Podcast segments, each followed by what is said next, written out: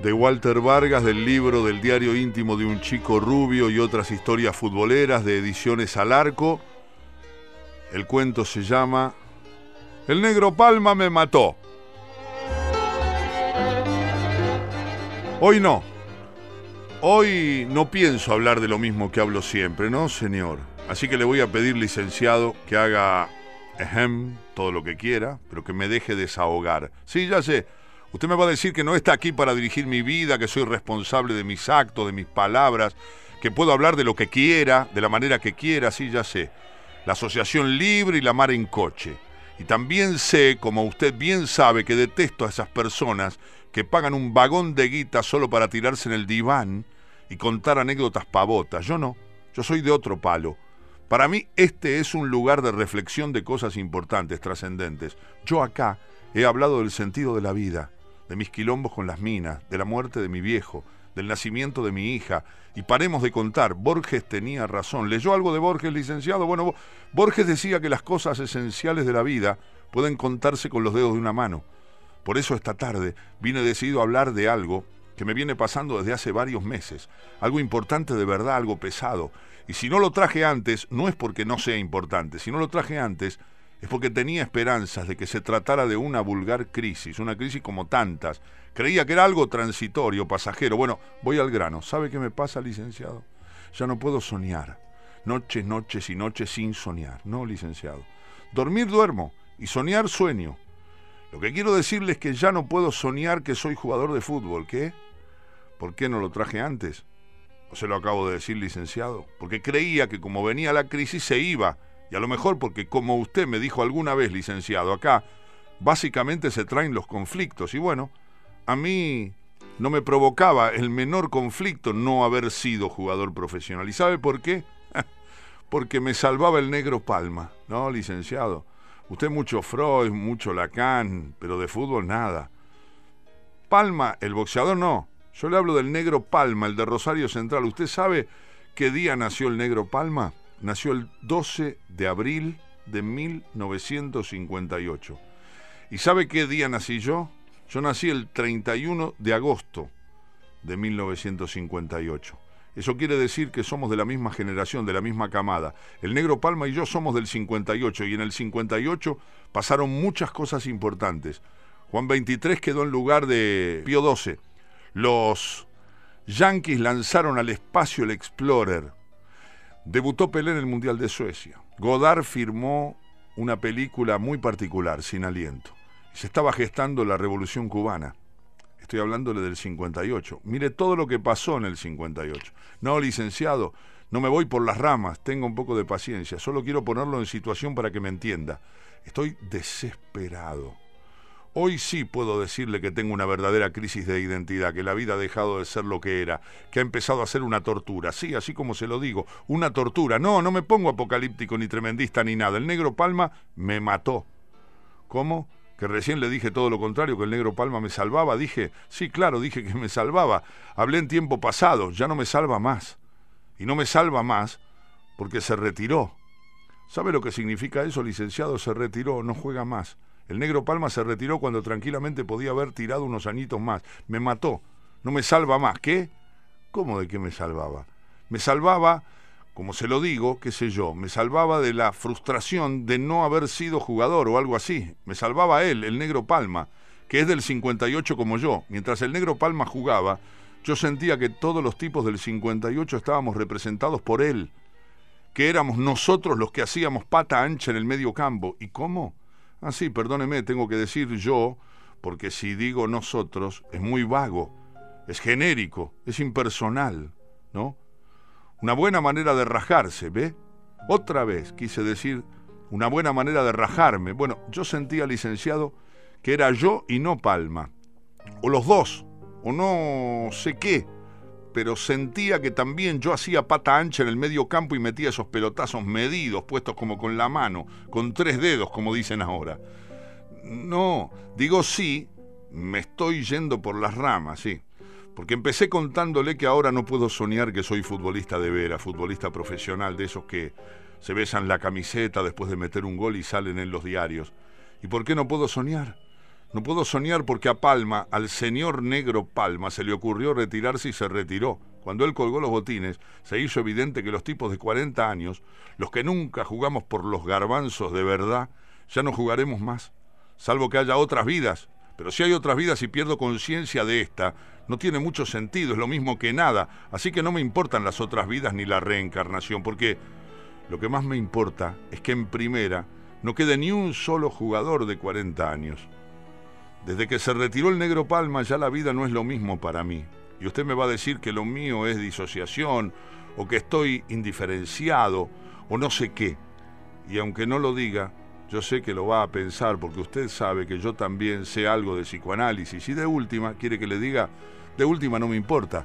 A lo mejor yo tenía una doble vida la cotidiana y la otra, la de los sueños, o mejor dicho, la de soñar que era jugador. Yo apoyaba la cabeza en la almohada y le juro, licenciado, le juro por la luz que me alumbra, que era un tipo feliz.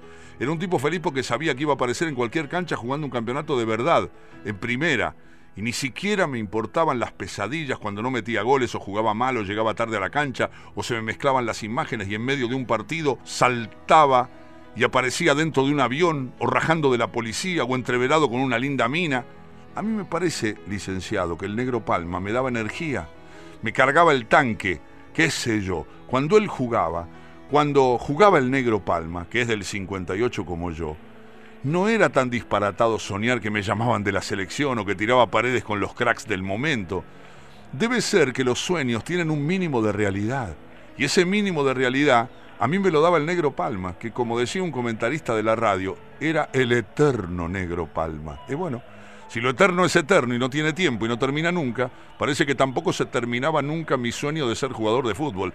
30 años, licenciado. Casi 30 años más o menos, porque yo a los 10 me di cuenta que no tenía condiciones para llegar lejos. Y desde entonces me salvé con los jugadores de veras y no hubo noche que dejara de soñar que yo también jugaba. Y bueno, sí, no es que siempre hubiera recordado los sueños, pero usted sabe que aunque uno no se los acuerde, soñar sueña igual. Y yo sé, estoy seguro, que durante esos 30 años, cada noche en mi vida, sí, yo soñé que era jugador de primera, de primera licenciado, de los buenos, de esos que definen partidos grosos. Mire, no quisiera alardear, pero si de sueños hablamos, les metí goles a los mejores arqueros del mundo. Usted no me cree, anote. Le metí goles a Mazurkiewicz, a Manga, a Gilmar, al flaco Rogelio Domínguez, a Iríbar, Albertosi, a Yacín le metí goles. Lo tenía de hijo a Yacín. Y también le metí goles a Marín, a Butiche, al gato Andrada, a Pepe Santoro, a Agustín Ceja, Gatti, claro, Gatti, Filiola, Amadeo, todos eran los más fáciles. ¿Y sabe por qué? Porque los tenía más presentes durante el día y más estudiados por eso. Durante el día me daban vueltas y vueltas por el coco las mejores maneras de definir ante esos monstruos. Llegaba la noche y ¡zas! me iluminaba. A Yacine y Amadeo, por ejemplo, jamás había que tirarles al bulto. Gente corpulenta, ¿vio? Suavecito y de rastrón. En cambio a Gatti yo podía quemarlo tranquilo porque con ese asunto de la de Dios, esa de arrodillarse, apuntaba, le pegaba duro arriba y buenas noches Bariloche a Manga, por ejemplo, al arquero brasileño que jugó tantos años en Nacional, le dolían mucho los pelotazos cruzados de la izquierda. Ahí había que anticipar, poner la punta del botín y chau. No le digo que les metí goles a los mejores, ni Chilaver se salvó.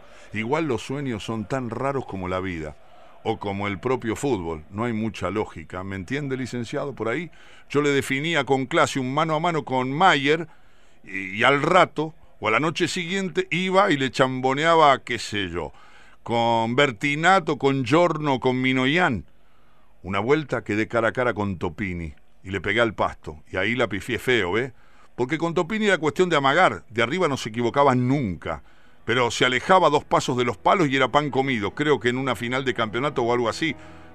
Sí, me pareció porque había un montón de gente, pero después aparecí hablando con Pepe Biondi. Y después me vi en el lejano oeste, meta bala y bala con Lee Cliff. Pero yo les metí goles a cada nene. Les metí a Fenoy, a Navarro. No, no, a Navarro Montoya no.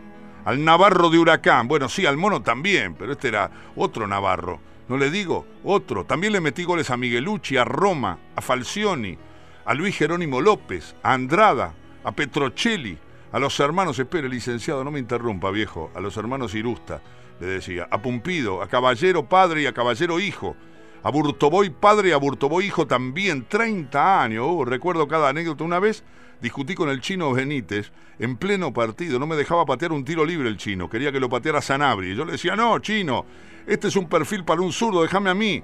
Y otra vez le decía, de todo sabe a quién, a Bertoni porque se comió la pelota y pateó al arco desde una posición imposible cuando yo llegaba solito para empujarla. Era cuestión de soplarla nomás.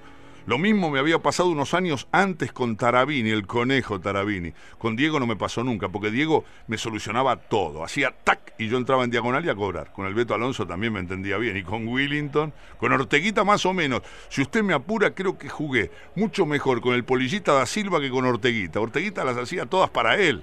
El negro Palma no. Con el negro Palma ni hablaba. Con el negro jugábamos de memoria. A lo mejor usted no lo notó, porque no es del palo, pero le nombré jugadores de equipos diferentes. ¿Y sabe por qué?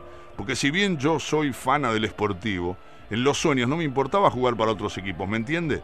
Para otros, para todos, va, para casi todos, para todos menos para la contra, menos para esos que ni pienso nombrar. Yo jugué para casi todos y me di el gusto de meter goles con muchas camisetas diferentes. ¿Cómo? Si juego o jugué en la vida real, claro que jugué, toda la vida, licenciado. He sido un aceptable delantero de campeonatos interempresas. Metí como 200 goles que tengo anotados en una libretita y algunos fueron golazos, como uno de Chilena en Parque Patricios, bajo la lluvia. No, en la cancha de Huracán no, licenciado, en una canchita municipal. La bajé de pecho y le pegué. Mientras caía, escuché al árbitro que exclamaba, ¡qué golazo! No, si también he tenido lo mío en la vigilia. Pero nada que ver, no es lo mismo, licenciado, es un premio consuelo, una engaña pichanga. Feliz, yo era feliz de noche. De noche apoyaba la cabeza en la almohada y con las pilas que me cargaba el negro Palma era capaz de cualquier hazaña. No le conté el, que le metí de sombrero a Banks en Wembley. ¿Cómo? ¿Que dejamos por acá? No, licenciado, no podemos dejar acá. No sea mala onda. No sea cortamambo, viejo. ¿Qué me quiere decir con dejamos por acá? ¿No entiende que estoy desesperado? ¿Que no sé qué trole hay que tomar para seguir? ¿El viernes? Que seguimos el viernes. Así que el viernes, yo le digo que mi vida es un infierno y usted la arregla fácil. Lo dejamos para el viernes. ¿Cómo carajo quiere que vuelva el viernes, licenciado? ¿No ve que el negro Palma me mató?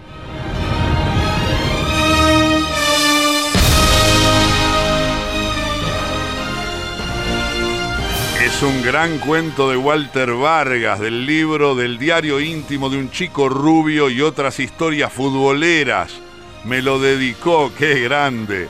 Se llama El negro Palma me mató.